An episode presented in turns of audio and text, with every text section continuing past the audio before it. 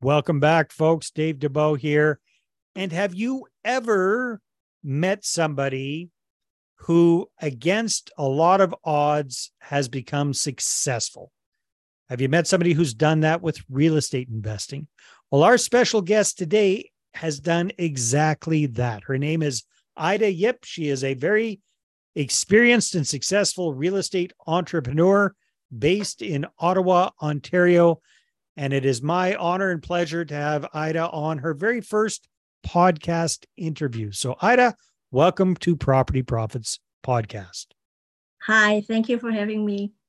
It is my pleasure. So, Ida, I didn't want to give away too much ahead of time here, but you definitely have overcome a lot of challenges and obstacles to become successful in real estate investing. So, can you tell us a little bit about the Ida Yip backstory?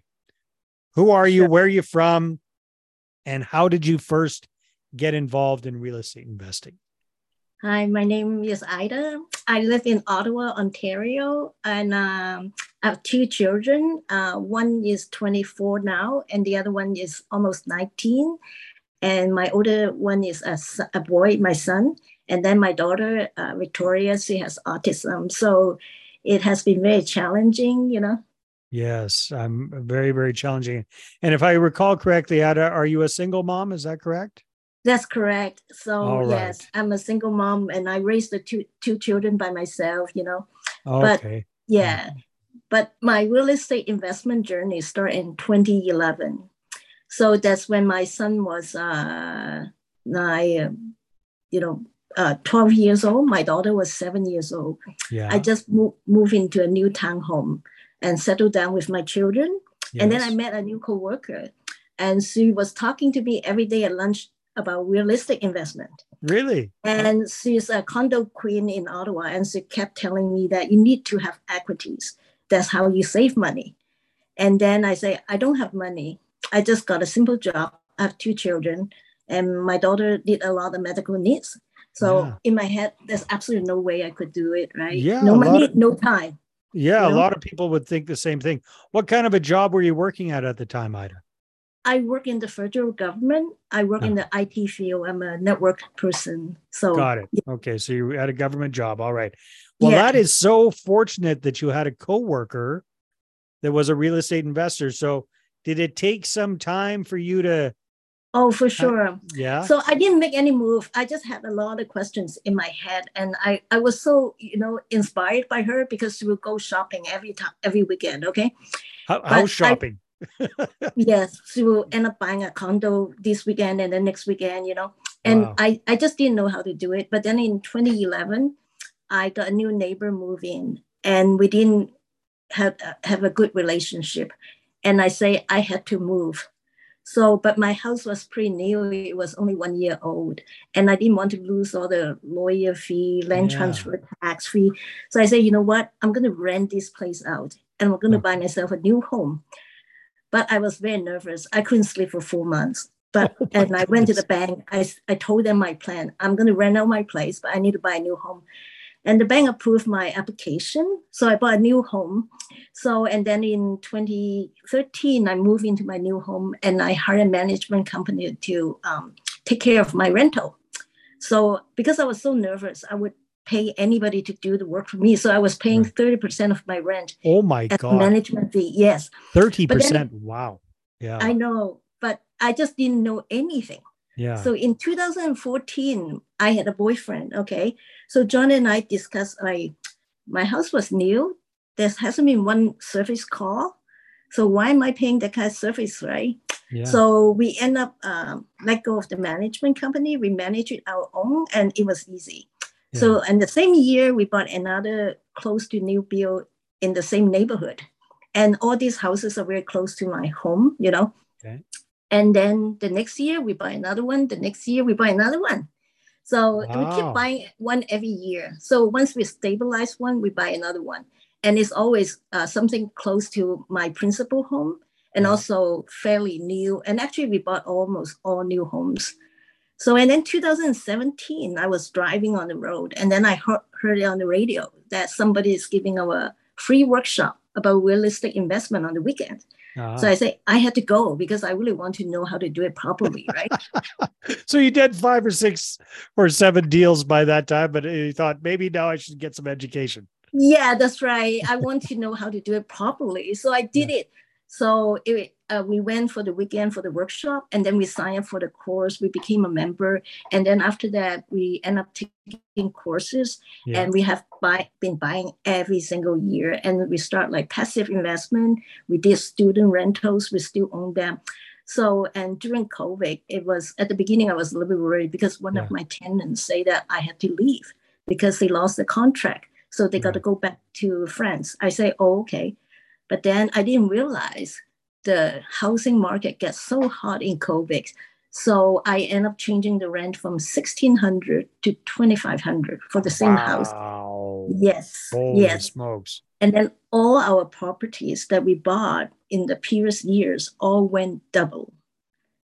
Beautiful. So that's that's how you went from being a hardworking single mom to a multimillionaire real estate investor, is buying and holding single family homes for the long term. Of course, COVID helped everybody, that's for sure. But even at the point that we're recording this, early August twenty twenty-three, things have corrected a bit, but I bet you they're still over double what you paid for them. Yes, absolutely. Yes. Okay. So what, and I'm glad to hear that, that you found a, a partner, a life partner, and a real estate partner, and John. So when you guys were buying all of these single family homes, uh, how many did you build up to? Like, how many did, did you get in your portfolio before you started doing other things? Um, we, we kept buying, like, since two thousand thirteen, we bought one every year. So we got four, right? Until uh-huh. two thousand seventeen.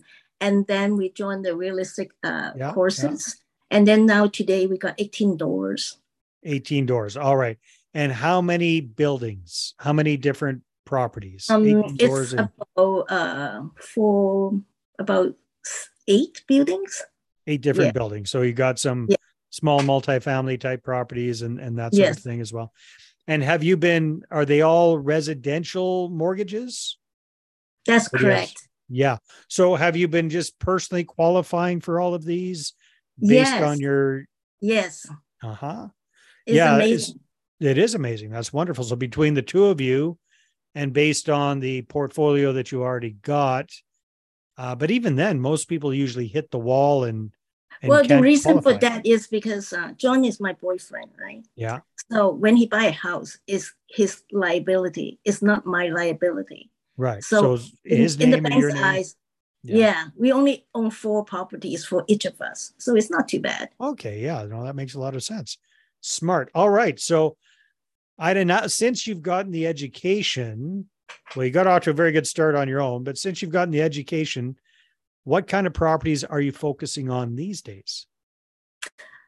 I have done student rentals since yeah. I joined the, uh, took all the courses. And these yeah. days, um, because, um, COVID, we did buy some during COVID, but they were single homes too.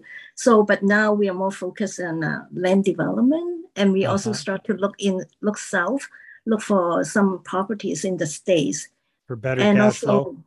Mm-hmm, better cash flow is a lot cheaper because nowadays Ottawa is very expensive too. So, right. yeah, very good. So, okay, so land development in and around Ottawa, or you want to do that in the States as well? What are you, what are your thoughts for the land development? Um, we are thinking about Ontario right now. It's not necessarily Ottawa, you know. Yeah. So wherever the opportunity is, really, but you, yeah. we have to find the right partner that we are comfortable with, you know. So and do you also, want to do land development as the active partners or as passive investors? Active partners, active because partners. we we know quite a lot, quite a bit about um, land development. You know, you've been taking some training and stuff around that. That's good. Yeah. Okay. And, well, you guys have done an amazing job self-financing your portfolio so far. Now you want to get into land development. Typically, that's pretty capital intensive. You want to start buying properties in the States. A lot of the people that I've spoken to. Uh, Canadians buying in the States, they typically go in all cash initially yes. to purchase and then refinance after a year or two. Um, what are your plans for for capital moving ahead, Ida? That's a very good question. It like how we will need to raise capital, because mm-hmm. in order to go, grow big, like no matter how big we are today, because the bank is not going to loan us money at this right. point, right? So yes, we do have to raise capital, um, you know. So are you are you still working for the federal government, Ida, or did you retire? Yes, yes, yes. Oh, you are. Okay, good. And you're and John, is he does he work at a job as well? That's correct. He also worked for the federal government in oh, the I T field. Go. Yeah. All right. Well, that's that's smart. Those are good jobs and those good benefits and, and good pension plans as well. But with right. with what you guys are doing through your, your real estate, you're definitely going to put everything on steroids. Okay. Are you open to a couple of suggestions around the capital idea, Ida? Would Of course. Yes. Yeah. Okay. So good news. Lots and lots of good news.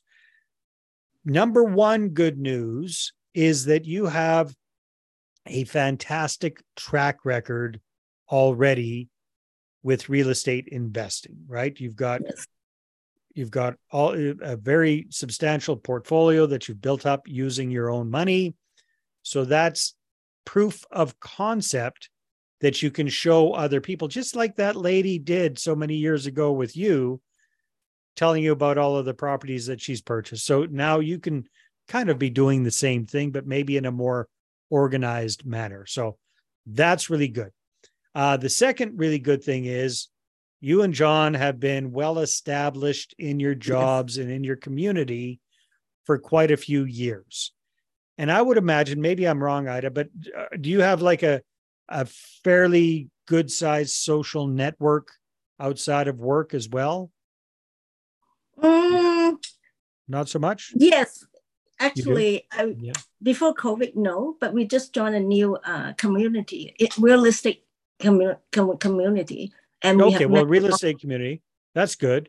How about outside of outside of real estate, either with um, church or social organizations, civic organizations, no, no. perhaps through your daughter's school and other parents and those kind of things?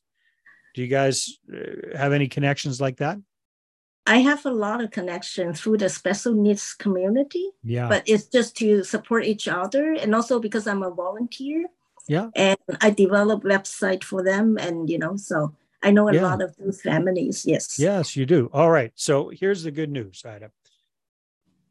You've got a really good network of people already who could become prospective joint venture partners or investors with you in your deals if you show them what you're up to in a non-pushy, non-salesy kind of way. Like if if we if we create a target group of people, doesn't have to be a lot of them, but a target group of people, and then you kind of start the conversation around real estate. But you're a tech, you're a technological kind of person, but we automate a lot of that. So you can do a lot of this without having to pick up the phone and call people or do any of that kind of stuff. We can do a lot of this with email. We can do a lot mm-hmm. of this with social media as well. But email is really, really good because that way you can set things up, you can automate them, you can personalize things, and you can get it all going and set it and kind of forget it. And then it just kind of, you're getting the word out on a constant, consistent basis. You're educating people a little bit about what you're up to with real estate. You're creating curiosity and you're getting them to reach out to you and say, hey, Ida, that real estate thing you're doing, that sounds really interesting. I'd like more information. And then that kind of conversation is very easy to have versus having to be salesy. Does that make sense, Ida? Yes. Yeah. Makes so it's sense. all about it's all about the marketing. Now, the other thing I would recommend that you consider is putting together a really good slide deck presentation, right? A, a, something that you can show people, especially people who are not real estate investors, mm-hmm. that walks them through why real estate is such a great investment. And here's the beautiful thing. You can point to eight properties in your portfolio, ding, ding, ding, and show them, yeah, we purchased this property here. we purchased it for this much. Now it's worth this much and it's creating this kind of cash flow. And ding, ding, ding. You've got a preponderance of proof that you can show people that, number one, real estate is a really smart investment. Number two, that you are a smart real estate investor. And number three, that you've got a good track record behind you. Does that make sense? Yeah. Oh, yeah. Actually, a lot of people ask, kind of wonder why, how I can afford such a, I have a very beautiful home and God. nobody could fugfigure it out. How can you do it? How can you, what sneaky person? things are you doing, Ida? You got to, I know how much you make at your government job. There's no way you could afford this. Up. No, yeah, yeah, yeah. So a lot of people, I, I, I think they kind of wonder, how can I afford to live where I, I live, you know? Nice. Yeah, well, exactly. So there, and then here's another idea for you. You could have eventually, not right away, but eventually, you could have what I call raising capital Tupperware parties. Oh, do you know what a Tupperware party is? Yes, yes, it's yes. a very. They don't. I don't think Tupperware even exists anymore. But I don't hear about in, it. In the older days, it was kind of like yes, ladies would get together and one person would be selling Tupperware, and they'd bring all of their friends over. Yes, same idea, but no Tupperware. Mm-hmm. Here, you get a group of people together at your beautiful home. Mm-hmm. Right? And you walk them through your real estate presentation, and it shows them why you can afford to have the kind of home you have. And oh, by the way, you could do the same thing potentially by partnering up with me, investing in real estate and sharing the profits. So you get to piggyback on Ida's experience, Ida's team, Ida's track record, and get all of the benefits of real estate investing without having to deal with the hassles. Hmm. Does that make sense? That's a good idea. Yeah. I never thought of it because, like, traditionally, we never even talk to people what we have done, but people just keep wondering. Because yeah. John is buying a car, seventy thousand dollars this month. So yeah. everybody's like, how can you guys afford all this, you know? Yeah, like I say, I think you and John are very, very well positioned to uh, to start raising some serious capital. And and here's the thing, what we find, Ida, is that within your existing connections mm-hmm. between you and John, there is probably somewhere between three and five million dollars worth of capital available within your existing connections. Just have nice. to figure out how to access it. Sounds sounds good. Yeah, we do we do know some really well-off people too. Exactly. So there might even be more. Who knows? Awesome, Ida. Well, time kind of flies when we're having fun. Um, if people would like to connect with you, what should they do? Facebook. I'm on Facebook. And what is just Ida Yip? That's correct. And you're going to find me, send me a message, and I will get back to you. All right. That sounds good. Well, Ida, thank you so much for being on the show. And how did it feel doing your first podcast interview? I love it. I would like to do even more. I enjoy doing it. You've got a great story. I think you could do lots of these podcast interviews. So thank you so much for being on the show. And everybody else, thank you for tuning in. And we'll see you on the next episode. Thank you.